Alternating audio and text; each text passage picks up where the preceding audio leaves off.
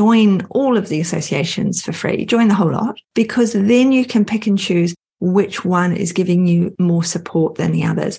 You can choose which one aligns with you and your values. You can choose which one is making you feel more welcome than the others, which one's the easiest to interact with, perhaps. Those things are really important and you have to check that you align and your values are in alignment. So as a student, it's really important that you go out and join those associations now for free. Mentoring with Geraldine is a bite sized practitioner podcast for naturopaths, nutritionists, herbalists, and practitioners, responding directly to the needs of the practicing natural therapist. With interviews, herbal discussions, something business, something clinical, you'll get the variety you need to enjoy and stay motivated in practice. So thanks for joining me today. Don't forget to rate, review, and subscribe to the podcast for our episodes. If you'd like more support, get in contact, and I look forward to working with you soon. Welcome to Mentoring with Geraldine and the Bite Size Podcast. How the devil are you? I thought, here we are at the beginning of the year. Let's have a few reflection back podcasts and a few funny podcasts, something that will make you chuckle and make you realize you're not the only one in that difficulty boat, in that lacking confidence boat, and in the boat that means that you've got some work to do because we're all there. I'm still there. We all have shiny object desires and we all have moments when we lack confidence and think, I can't do this. I don't know the answer. And we need to ask somebody else. But I thought, let's have a look at some of the mess ups that we all start with.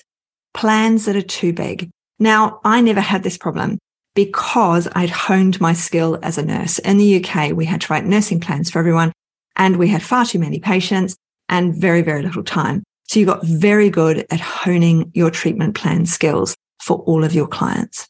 That has come over into my naturopathy studies.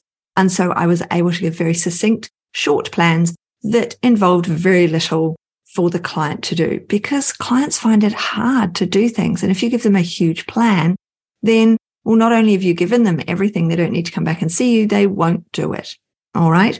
It's great to have all that information there but we are coaches at the end of the day. We are coaching people to well health. I can't say it enough. Those rugby players didn't become amazing rugby players, football players. They didn't become amazing overnight. Your kid isn't going to be the most amazing baseballer ever unless they go to regular coaching, unless the coach is there helping them, supporting them, and each week showing them how to hold the bat, even though they showed them how to hold the bat last week. And it's the same thing with our clients. We have to see them regularly so that we can constantly be telling them, you know, this is the right food. We can wean them off the foods that are not supporting their health. Yes, we might have to go in a little bit hard with supplements to start with to get them over some of those fences at the beginning and show that it really is worth doing this work. But then it's up to them. The ongoing part of our relationship as practitioners is to support our clients going forward. I can't emphasize enough. Return clients are wonderful. It is wonderful to still be working with people 17 years later. I cannot express enough how wonderful it is to see these people over and over again, to watch their children growing up. I was talking to someone the other day and I realized that the client I was talking about, those problems she came to me with have all been resolved. Yes, she has menopausal problems now, but her two eldest children have grown up. I don't see them. The youngest child I'm still seeing, but very soon he will have grown out of his problems too. He's getting better all the time as he grows and gets fitter and healthier. So I'm still seeing her. Things have changed, but I'm still seeing this family 17 years later. And two of the children are now, one of them is bought a house. He's in a long-term relationship. Very different to seeing somebody just a few times and not being able to support them ongoing. The diet has changed with this family. Everything about this family has changed over time because it takes time. So one of the things we want to avoid when we're going out into practice are huge treatment plans. Let's just not do the huge treatment plan. Okay. Now, something else when we're going out into practice is we want a niche because it's easier to get clients in. Yes, I do agree. And we should niche. But at the beginning, it's often easier to know what we don't want to do rather than what we do want to do. Some people go into training college very clear on what they want to do. They have their gut issues resolved. And so they want to be a gut practitioner. They may have had their anxiety issues resolved. So they want to work in anxiety. Very clear to them which area they want to work in. It's very easy to niche. For those of us who literally stumbled into that first class, we don't know what it is we want to niche in. That comes with time, but we know definitively what we don't want to do, which actually makes some of the advertising easier. So what we don't want to be doing when we very first qualify is all of the different training courses. I did all of them. You know, I did kinesiology as soon as I'd qualified to discover I'm rubbish at it. I did more iridology. I got a camera to discover that that isn't me either and so on and so forth. So I spent a lot of money and yet the most precious thing was going to see my mentor. So he was one of the lecturers from college. I would drive for an hour. I would take my manila folders with my files. I would go down and I would talk to him once a fortnight about my clients and I would go through them. This, what I'm doing with this one. This I'm, what do you think about this? What do you think about that? And we would go through, I would book an appointment with him and I would have a patient's appointment, one of his patient's appointments so that I could go through my clients. And that's the way it worked. Then I started doing that once I was confident. I was lecturing by then and I'd had a lot of clients. And so these things go on. And now, of course, I do it online. But that was the most valuable thing to me because I knew I was going in the right direction with the clients I had. Those clients were coming back. I was getting results. And so those clients were referring me to other people. Now, when I started out, I had a tiny baby. I was breastfeeding and I had a toddler. So I couldn't see more than two or three clients a week, which of course affects your confidence because it's really hard to stay up to date when you're exhausted. When I'd done all my study, I'd been studying into the evening. I'd been studying at night. I'd get up, I'd breastfeed. I'd read while I was breastfeeding, all of the things to get all the college work done. So we've really got to think, how is it that we can maintain that confidence through those initial stages when we've got very few clients. And that's where I come into the picture. And that's where others like me come into the picture. Now, if you're listening to this, it means that I somehow resonate with you and I want to connect with you. I want to stay connected with you and I want to support you as much as I can, whether it be in my free groups or whether you come and join one of my other groups. I mean, book a focus call. Let's find out what I can do to help you. Another thing that I did that others weren't doing when I was at college all those years ago was I'd grown up in a family that had a business. I was used to that business aspect. My father was a salesman. So now he would be called an advertising executive, but back in the day, he called himself a salesman. And so I had a lot of this background. And then I'd worked all over the UK for 15 years. I trained to be a nurse there, but I worked in restaurants and I'd managed those restaurants. So I'd run businesses and I'd grown up in businesses. So while I was training, I was creating my website. There wasn't the social media. Yes, there was, but it wasn't the same as it is now. If I'd been savvy enough at the time with the social media, then yeah, it was totally like it is now. And I would have been better at it. And I have those numbers following me, but I wasn't savvy on the social media thing at the time. Now I think it's worth being savvy on that social media and start create that website. Think about that business name start that stuff because, you know, we're studying for something and we need to take a break. That's when you can go into Canva and create stuff. That's when you can go onto that website you're creating and do some artistic work. So you use your brain in a different way. If you can't go out to the garden and work in the garden or play with the children or whatever it is, we have to be developing this background business stuff before we qualify and right at the beginning of our business. So when I qualified, I have a college friend all these years later, and a lot of us from the college I went to became practitioners and are still active practitioners, A number retired.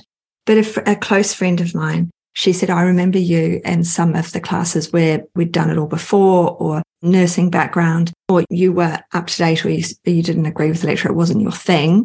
So we have to do subjects that aren't necessarily our thing. And she said, you were creating your website. You were doing other assignments. She said, you were the only one when we went to that. We had a business weekend. We had to build a business weekend. And I was the only one who'd written a business plan. I was the only one who'd done a number of things towards it because I knew that as soon as I stepped out the door, I was going to start my business. It was going to be small because of my situation with small children and a husband who's always at work and having to nurse to pay for the education and nurse to pay for childcare because there's no family here. So really was a juggling act. I knew I could take two to three people a week and that would be my limit. I was lucky in that there was definitively, my husband was off one evening a week. So definitively I had one evening a week and that's when I would see clients. But initially, before he definitively had that afternoon off, that evening off, I was juggling everything and trying to see one or two clients a week. There'd be weeks with no one because it's so hard to do when you first come out. So without that person that I could ask, that person that I could go to, and without having done a lot of the things while I was at college, all of that, the website and that, those sorts of business building things, I would have been already five steps behind once I'd qualified. The other thing is, while you're heading into qualification, it's free to join the associations. They all have, they're all free. So join all of the associations for free, join the whole lot, because then you can pick and choose which one is giving you more support than the others. You can choose which one aligns with you and your values. You can choose which one is making you feel more welcome than the others, which one's the easiest to interact with, perhaps. Those things are really important and you have to check that you align and your values are in alignment. So as a student, it's really important that you go out and join those associations now for free. And what was the other thing I was going to say? The last thing I was going to say was the part-time job. That was the other thing make sure that the part-time job that you have, because you're going to have to support yourself initially, that part-time job doesn't have homework. It has definitive hours. So you know exactly where you are, what you're doing, but you can switch off from that.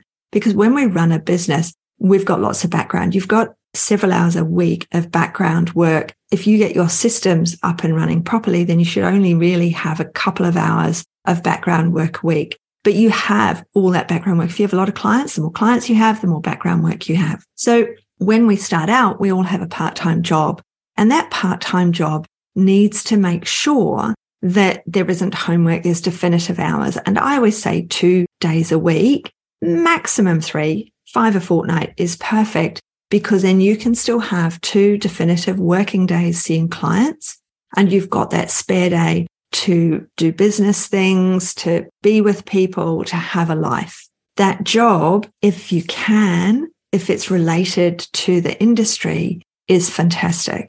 So working in pharmacy or working in a health food shop, working somewhere so that you are talking health with people. If you're a nurse, that's great. But something that is homework, like if you're a teacher, then you probably need to bring that down to one day a week because you've got homework, you've got marking, you haven't if you've got the little ones, but you've still got planning. You've still got lesson planning to do. So if you've been at it a long time, you can probably just regurgitate your lesson plans from two years ago. And that's great. But jobs that we have that have a lot of homework, if you then, as part of your school, you have to support a school team doing something, then that takes you away from these things. So you do need a side job. You do need a side hustle and it helps your brain. And it means you meet people in a different environment and you can tell them what you do. Have you got your elevator pitch sorted out? Really, really important so that you can say exactly what you do, exactly who you help, and they will either be them or they will tell other people what you do and who you help. So those are my top tips. I think that's three top tips. I think that was the intention. Might have been four actually. I've ended up giving you. That was the intention of this podcast is to realize that you're not alone and that we all struggle. We absolutely all struggle in the business that we do and running a business and people's all of things that are going on with them and dealing with the things that are going on with them. So do not feel alone. Know that I'm here and that if you want to reach out, I'd love to catch up with you. I'd love to have a chat. And we'll leave it there today. You enjoy the rest of your day. And I look forward to speaking to you on the next cast. See you soon.